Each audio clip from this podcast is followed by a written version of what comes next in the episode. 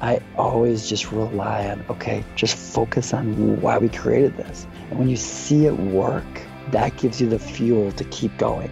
But let me tell you, we've been broke twice. I know what that looks like. I've written personal checks out of my checkbook to keep this thing alive multiple times. And we, in the beginning, and you know, there's no employees, it's just you. So who funds it? You know, you self fund it. You focus on that passion and you believe in the model and you trust that you're going to find a way.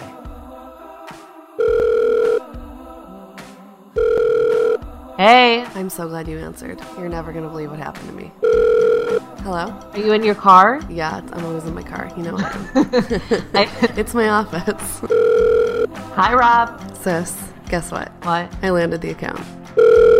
What's up? She showed up to her interview in a prom dress. Hi, I'm Robin Frank, the owner of Thumbs Cookies, and I make tiny, delicious butter cookies in Minneapolis. And I'm Lisa Frank, the owner of LBF Recruitment Strategies. I'm an executive recruiter and career coach in Chicago, and I'm also the author of the blog Frankly Speaking. And together we are two sisters and both business owners with a lot of questions. And this is our podcast. You, have no, idea. idea. You start, and then I'll No, I'll intro interrupt Johnny. you. I talk too much. You go. No, talk about what we're going to talk about. Okay, fine. Can you tell we're sisters? Yeah. This episode, we are talking about being passionate about something and turning it into a business. And also, maybe it's the other way around. Maybe you have a business sense, but you don't know what you're passionate about. But mostly, we're focusing on how you take that passion and really monetize it and make it into something that is a sustainable business. So, we talked today to the most passionate business owner that I know. He's so passionate. He is. He is. Johnny Imerman is the founder of Imerman Angels, which is a worldwide organization that matches people who are diagnosed with cancer to those who have survived the cancer and or the caregivers of the people that have survived that cancer. And they have a worldwide database. Mm-hmm. And he started the organization 10 years ago because of his own personal journey. And He's so cute, too. He? He's He is just so cute. He's He the is so cutest. cute. He's bald and cute. He's the best. He really is. But he's a great example of somebody who's gone along the journey of pouring his own life experience into making a difference in the world. Mm-hmm. But he also talks about the ups and downs and the challenges of making something that you care about into a sustainable business Mm-hmm. and, and what that means in terms of hiring people and creating something and raising money and Because he didn't really have a business background. He No. just he was motivated. He knew there was something in the world that he needed to do, and that was how he started.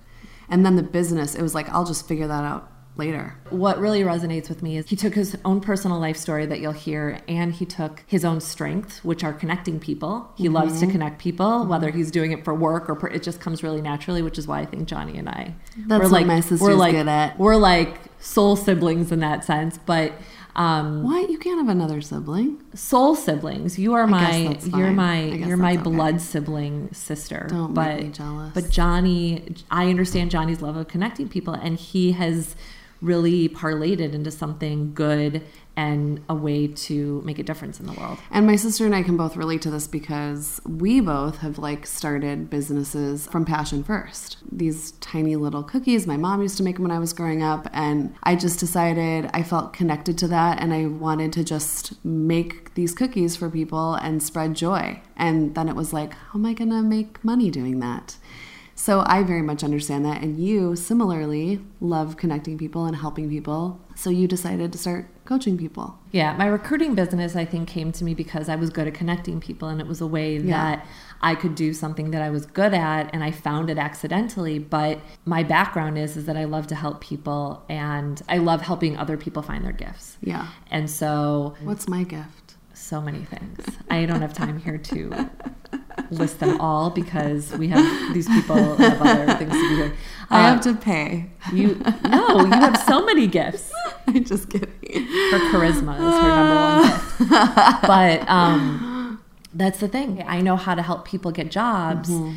And so I never thought that I'd be able to really make a business out of coaching. Yeah. And I think that once you start to put things out there and you are solving a social issue or social need and your strength pours out of it and that you love it. I mean, I love helping people figure out what they want to do with their lives. And don't you think like mom and dad really encouraged us to be like that? They were like, find what you're passionate about and then do it. I think so. I well because I think you know Dad was passionate about writing, mm-hmm. and he was passionate. He really wanted to be a screenplay writer, and his parents did not foster that passion piece. You mm-hmm. know, because they were afraid that he wasn't going to be able to put food on the table for right. his family, and later in his life, he was able to do the things he was passionate about. And I think that he wanted to make sure that we were set up for success, but we were also able to do the things that were meaningful to us at the same time. Yeah, our dad started writing when he was like in his late 40s, which yeah. was amazing to mm-hmm. see, to like watch him pursue his passion. So he really figured out the business part first and how to put food on the table and provide for two us.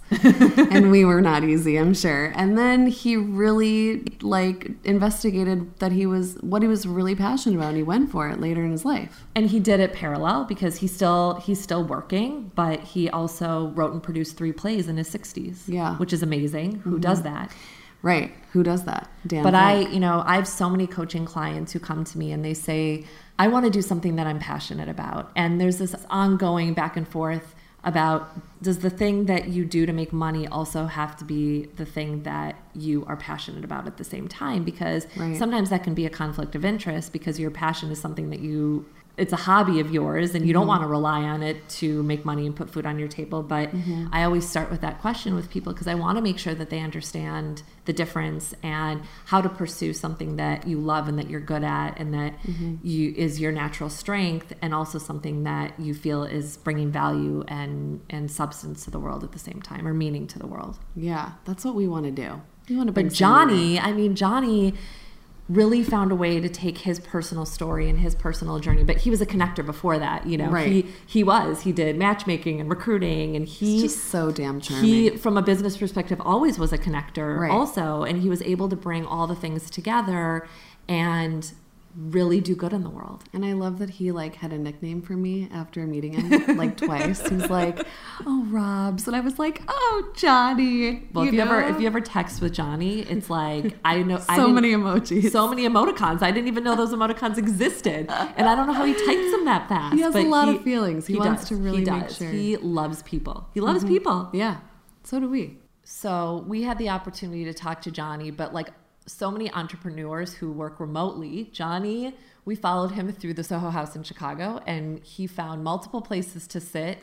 So you have to kind of bear with us because there's a little bit of background noise sometimes, but that happens in the world of entrepreneurialism. I mean, sometimes I take calls from Starbucks. Right, exactly. Uh, where can I go? It's quiet.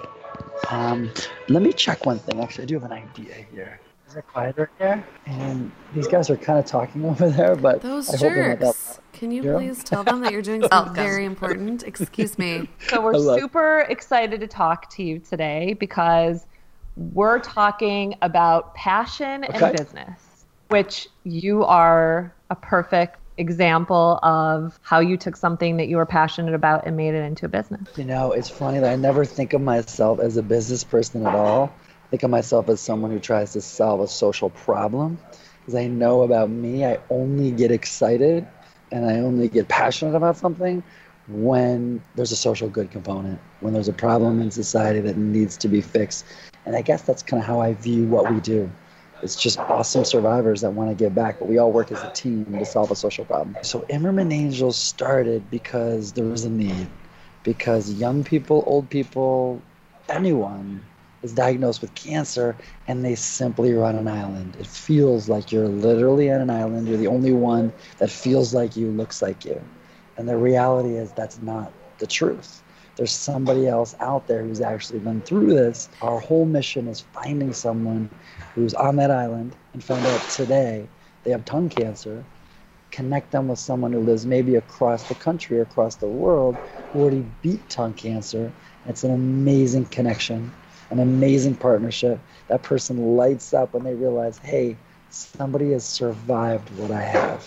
Is the background is that background noise killing us? Sorry. It's like they're doing it on purpose. but normally this room isn't used for this. But they have just started. Why did you, in particular, create an organization called Imerman Angels? So my quick story is I was 26 years old and I was a couple years out of school, University of Michigan. I'm like a lot of kids in the 20s. You're going to work, you're going on dates, you're hanging out with friends, you're going to bars, you're living your life, trying to figure out your next stage of life and enjoying life. And all of a sudden, I got diagnosed with testicular cancer. I was actually in a bar in Ann Arbor and had crazy pain in the left testicle, like excruciating pain. It felt like somebody took a knife and stabbed me directly in the left testicle. Oh. And I doubled over in pain. I couldn't stand up. It saved my life because it forced me to go into the hospital. But I got to it in time. Chemo worked, scans were clear, clean at 27 years old for about a year. And then at 28, I had four tumors behind my kidneys pop up, and they had to do an 11 inch vertical incision through my abdomen to get to the tumors to, to, to save me then. And they cut the four tumors out.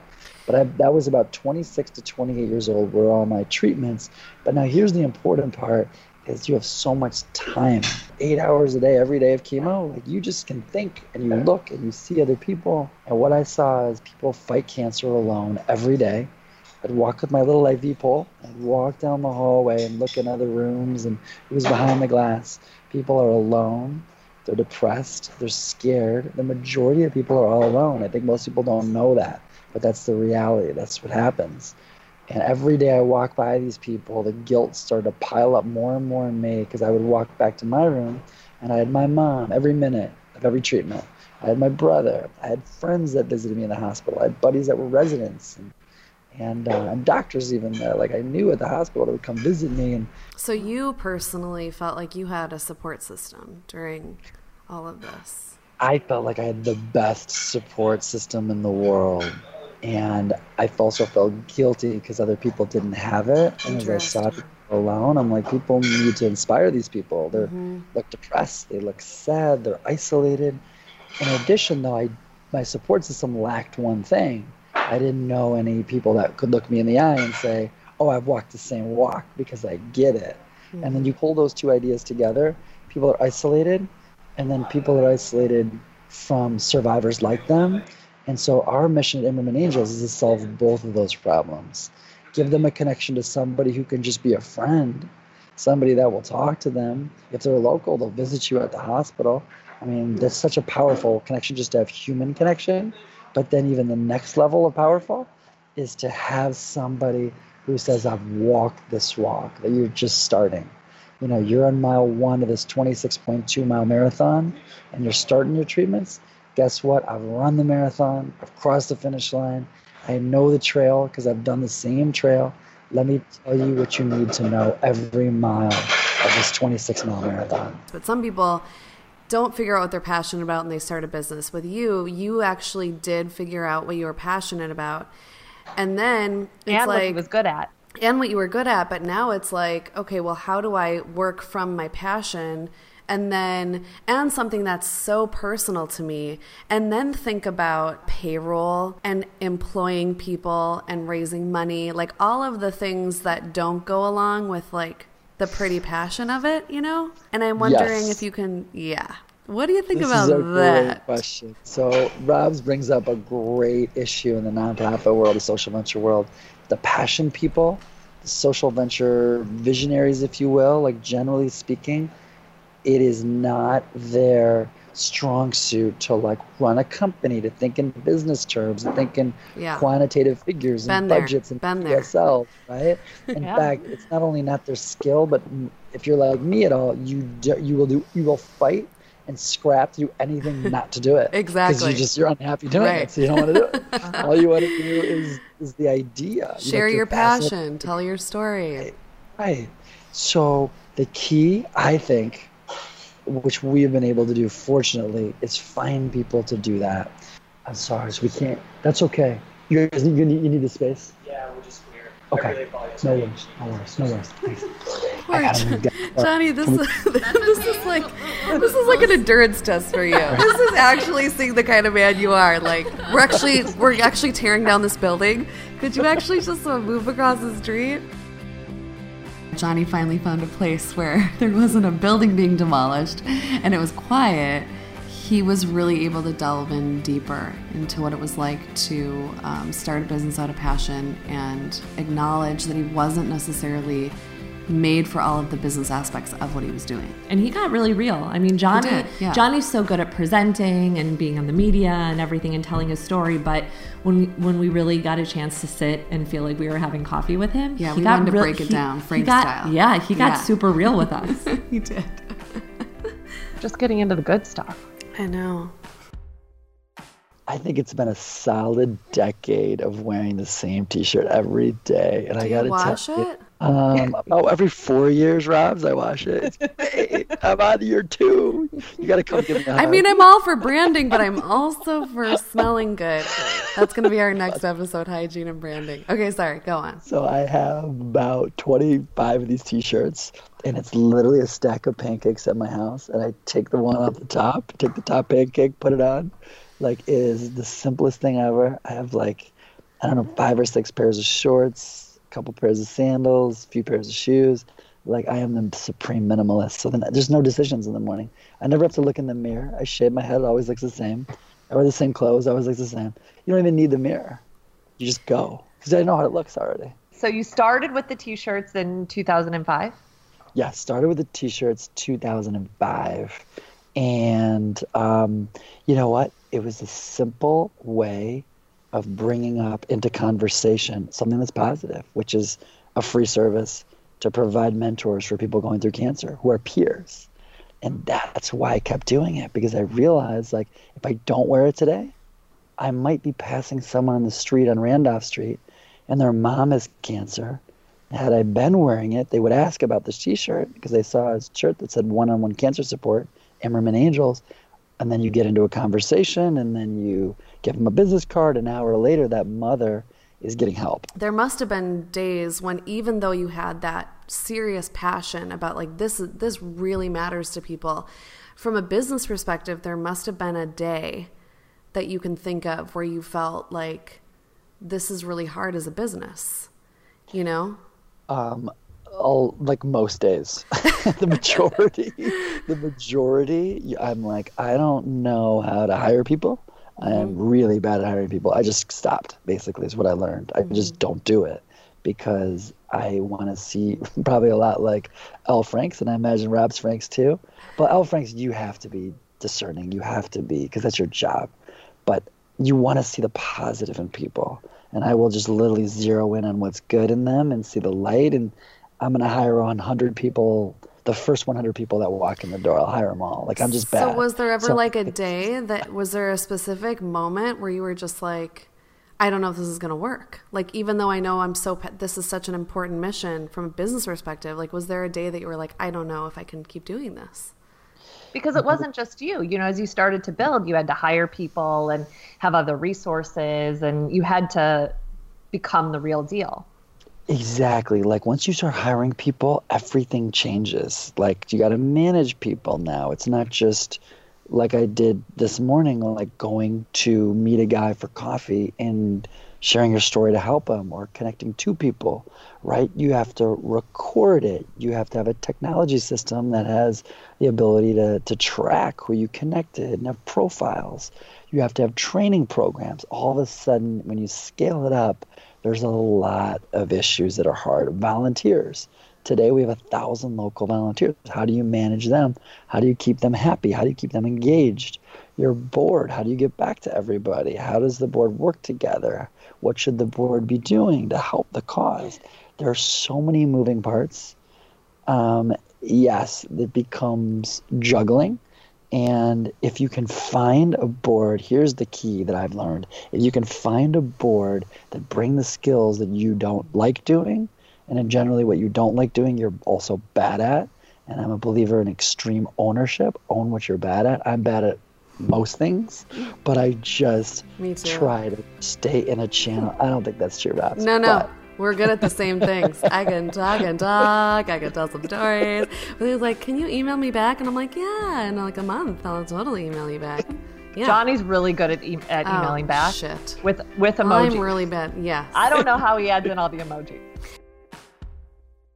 One of the things that I love about Johnny's story is when he got real with us, he talked about needing needing to bring other people around him to execute on the idea because even mm-hmm. even though somebody's a founder of an idea and it's really important and they say this is going to take off and and I know it's going to resonate with people mm-hmm. it doesn't like you said earlier it doesn't mean that they have the right skills to execute just because mm-hmm. they're the founder of the idea and and he talked about needing to step away mm-hmm. and it's like when i make cookies but i don't i didn't know how to read my profit and loss at first like what's a p&l i don't know but i can make some really good peanut butter cookies it's kind of like that right no, it is like that. It is like that. I mean, I work with so many people who are founders of startups mm-hmm. and they have super great ideas and they have no idea how to hire, they have no idea what they're looking for. They have no idea how to manage people. You have no idea. You have no idea. I say it in a really nice way, but but it's really hard. I mean, I know all the time as an entrepreneur there there are so many things that I don't know how to do. Mm-hmm. And I have wonderful people around me also who've been able to step in and support me in doing some of those things. Mm-hmm. It's finding people who can help support you so that the dream can continue on. And Johnny had to make a really big decision. Johnny's right. organization is named after him, it's his name on the door. Mm-hmm. But he realized, is this the right role for him? And even though mm-hmm. he was the founder, should he be the CEO? And I bet that was really, really hard. Yeah. And he had to capitalize on what he did best in order to bring value to the organization organization in the most important way? You know, in the inside, when you're doing something and you wish you were doing something else. And I think that's the key to shedding certain roles. And if you care enough about the mission, and if it's a social venture, it's probably a little easier to care about it because these are human lives you're talking about. These aren't widgets or hangers or, you know, uh, footrests. I mean, these are people. And if you care enough about the mission and the people you're serving, you literally own it and you step out of the way. When I knew that we were getting bigger and we were needed to help thousands of people a year, and I literally couldn't run the events, manage the staff, um, deal with the technology problems and system, um, file things to the government that needed to be with the IRS, um, keep in touch with our lawyers if we needed them for employee count, whatever, all these issues, finding new office space. Couldn't do all those roles. You have, to, it was just too much. There was not enough time. So I chose to do what I love the best, which is the people side, and which is um, not being a CEO. Being a CEO requires certain skills. And I would rather be meeting with doctors in the hospitals, giving speeches, recruiting the people that are sick, meeting with survivors, getting people excited about the cause, recruiting volunteers, recruiting board members, getting people to believe in what we believe in. That to me is what gets me excited. And when I touch the people that we're helping, I need that. Like I crave that. Being a CEO, I felt was the most distance from all that stuff obviously there's a part of you that that was really grateful for the fact that you could mo- move on into a role that where you thrived and that was much more connected to you authentically and what you do best but was it hard for you to let go of things and to let somebody else be the CEO and the executive director even though you knew it was the right move but now you have somebody else in the day to day making decisions mm-hmm. around something you founded and has been your baby for all these years with your name on it you know, Lisa, it was really hard for me after matching people, literally thousands of people every year, even though we had a staff of like four at the time. And like 2009, I think, was the first time that I let other people do the matches because everyone's coming to you. And originally, I had my own laptop, and everyone's on my laptop on my mm-hmm. contacts, and I'm mm-hmm. keyword searching, and I have certain codes, and I know how to find the people. And I'm like, oh, I remember talking to this girl last year, and she beat this mm-hmm. rare type of cervical cancer. You had and it all I, in your head. It yeah. was in my head for yeah. a long time. I feel that way it. all the time. Yeah. Yes. Yeah. Yes. Because you have you have so many connections to people Lisa in your life, and you just you just know who they are, and it just clicks hard for to teach you. that to somebody else. Hard to teach that, and hard to get that into a tech database and system, Mm. right? Yeah. Like it's Yeah. not easy to do that. So the reality And is how do you when I- feel about tech? Are you excited about tech? You don't like tech? I could not be less excited about tech. Johnny, I if you and I had to navigate the world together, we'd be so screwed. We'd be so We would screwed. I'd be be in like, I don't know. How do you work this thing? yeah, can you imagine you? But we would but we would connect with people and we would seduce them into helping us. You know? I have a tech disaster. I'm a walking tech disaster. Oh my god. it's all about compliment, right? And if the vision people are able to find the people that love tech, to find the people that love numbers, love the people that love, love making budgets. Believe it or not, people are in the world that love They making do. budgets. Passionate Yeah. about the I need budget. to find them. Who are those it. people? Yeah, exactly. So here's the key. If you find people that can bring all those skill sets together, so your soccer team literally has a left winger, it has a center and a right, and it has the right midi, and it's got a goalie, and you got your defense, and you got all your positions covered, that's when teams succeed. That's so good because we play so many sports. That's so good. Lisa and I are such we don't. but there are people listening to this that do understand what you just said. The only thing you watch is on TV is Sports Center. So literally. I was doing it last night. I know what a goalie is. I know what a goalie is. Yeah. You know what a goalie Yeah, is. yeah, yeah. I know what a goalie is. Yeah. So are you okay with other people in the day to day? Because you don't today. You don't even go into your office every day, right? No, no, I'm rarely in the office, and this is it's been a very interesting transition. How to go from doing all mm. the matching to letting your team do the matching, to have a group do it. Because here's the reality: it's not sustainable on one person. No company will be successful in one person. Mm-hmm. It, teams make dreams happen, right? You mm. need people. I but love that. Teams make dreams happen. Yeah. I like it. I need it's- I need to put that on my wall. That's yeah, I mean, it's true. It's about people. that makes me So- feel like an athlete. Yeah. good. but like the reality is like what so so if teams make dream happen, what's the most important thing? Hiring the right people. Which is mm-hmm. really what you do, Lise. But mm-hmm. hiring the right people and then trusting your people. So I don't go to the office now for a lot of reasons, but one of those reasons I mean I do, but very rarely, because I want our CEO to feel like he has I'm not watching over his shoulder. He has mm-hmm. the ability to make his own decisions. He's got a lot of power and leeway, and we trust him. And at the same time, like he's going to be their leader. I don't want them coming to me for questions that I'm going to go right back to him on. It's just not efficient. But they do need your passion as the through line and to to make it go forward. Like the passion is what you're the best at and the inspiration and that really is that's just as necessary as knowing how to do a budget. I mean, hopefully you get a CEO that's able to do all of it, right? That's your dream CEO who's Yeah. passionate, fired up, gets your team fired up, manages your team well, understands the program, understands the business side. I mean, that's your dream CEO. Um, but I think most visionaries, like who originate or founders of an organization, like yes, it's important that those people still give pump ups and are still connected emotionally. I mean, for me, I could never let go emotionally of this all the way. I just care too much about it. What have you learned most about yourself through this journey? Wow, it's a really deep question. I love deep. Um, We go deep here. We go deep with the Frank Frank sisters. Just call me Barbara Walters. so the number one thing I've probably learned about myself is that when you care enough about helping people and helping people outside of yourself, I'm willing to take on probably the biggest risks of my life. And I know before that I didn't have the courage to start a company. It wasn't something I would have the courage to do before I got sick and went through treatments.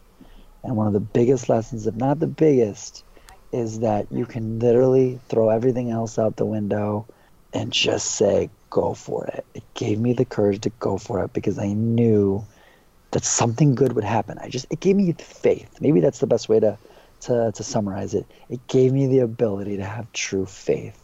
And like Martin Luther King gives the definition of true faith as we're on this floor right here, and there's a floor above, and there's a spiral staircase going up from this floor to that floor. But as you look at the stairs from the bottom, you see a couple steps here and a few steps there, but by no means do you see every step on the staircase. But you trust with every step you take, the next step will somehow appear. And that's true faith. And I think that, like, I love that quote because it's just like we have to have it in life. When you believe in something so much and you know it's going to make the world a better place, and I could feel it, I could see it working, I was like, I'm just going to have faith that I have no clue how to do this. I have no clue where I'm going, but I know that every match I make makes the world a better place, and I'm just not going to stop. I'm just going to keep doing it. I mean, we are so lucky to live in a world with people like you that marry faith with a true mission that really matters and changes the world. I think, you know, how many people would love to have a life that meaningful? And it's not easy, but the fact that you are the living proof that it can be done, that you can really take something you believe in and mix it with faith and just perseverance and keep on going, that's, I mean, what's more incredible and inspiring than that? Well, thank you, Rob. You know, I think that the, the true people that deserve the credit are every one of our 8,000 plus mentors who volunteer their time, their energy, their passion to give back because they're so grateful. And the people that make the budgets. Sorry. yes, I mean it's it's it's everybody. It's, it's the budget people, the hiring people. They're important the too. You're right. The mentors, the volunteers, the board members. It's every the numbers people. You need them. I mean, the bottom line is like you need them. You got to file with the IRS. You got to record records of everything. Somebody's got to do that job, mm-hmm. right? And so totally. you need to have it. But I think that faith in life brings the greatest emotional rewards because you know what? We fail. I fail all the time. I still make mistakes all the time. But we all have faith and we all work together and we're like, we just kind of know we're going to figure it out because we know one to one, I can look at this and I can see it working. And then guess what? People tell you it's working. The feedback loop in this world of Imerman Angels sometimes is a split second and it's right in front of your face. You get feedback instantly because I mean, I can't say how many times I've matched people in the early days. Literally, I match them, then they call each other literally like right away. An hour later, they're both calling me to say what a wonderful experience it is. And their phone rings at the same time. And that's and like, worth everything. It's worth everything. We hope that if you are passionate about something, that this has inspired you to know that you can make a business out of it. And don't let things that are important in business be hurdles that stop you. Just know that if you take your passion and you keep on going and there's a through line, that you literally can make a huge difference. But you have to ask for help and you have to be open to help and you have mm-hmm. one i think that one of the most inspirational things about jonny is that he knows himself so well and he knows what he's good at and he knows what he's not totally. and if you're going to yeah. be an entrepreneur you've got to you've got to walk in and even though you have a great idea you have to know where you thrive and where you don't yeah. and bring people around you to fill to fill in the the voids or the weaknesses so that you can be have a sustainable business Thank you for joining us again on this episode of You Have No Idea. We're still figuring it out, but we're really glad you listened. We're getting better. We are. I think we're getting better. We're work in progress. A big thank you to our guest today, Jonny Imerman, founder of Imerman Angels. If you would like to learn more about the organization or support the organization, you can find them at imermanangels.org. I mean, here's the reality every entrepreneur, social or otherwise, you're gonna fail. You're gonna make mistakes. You're gonna have days when you can't sleep you're to have days when you just want to cry. You're to have days when you want to quit. And the reality is, you've got to drive through all that. You've got to power through it all. And every time I would look in the eyes of someone like I did literally an hour ago, I'm like, there's something here. This is a beautiful human connection that simply the world needs. These people need it. And I'm like, I just, I'm not giving up. I'm going to do it for them. You Have No Idea is a podcast produced in Minneapolis and Chicago. We would like to thank our brilliant redheaded producer, Mary Beth Romslow, for making us sound so fabulous. And our parents, because without them, we wouldn't be here. Truth. I'm Lisa Frank, and you can find me and my blog, Frankly Speaking, at lbfstrategies.com. And I'm Robin Frank, and you can find me and my cookies at thumbscookies.com. We hope you join us again for You, you have, have, no, idea. idea.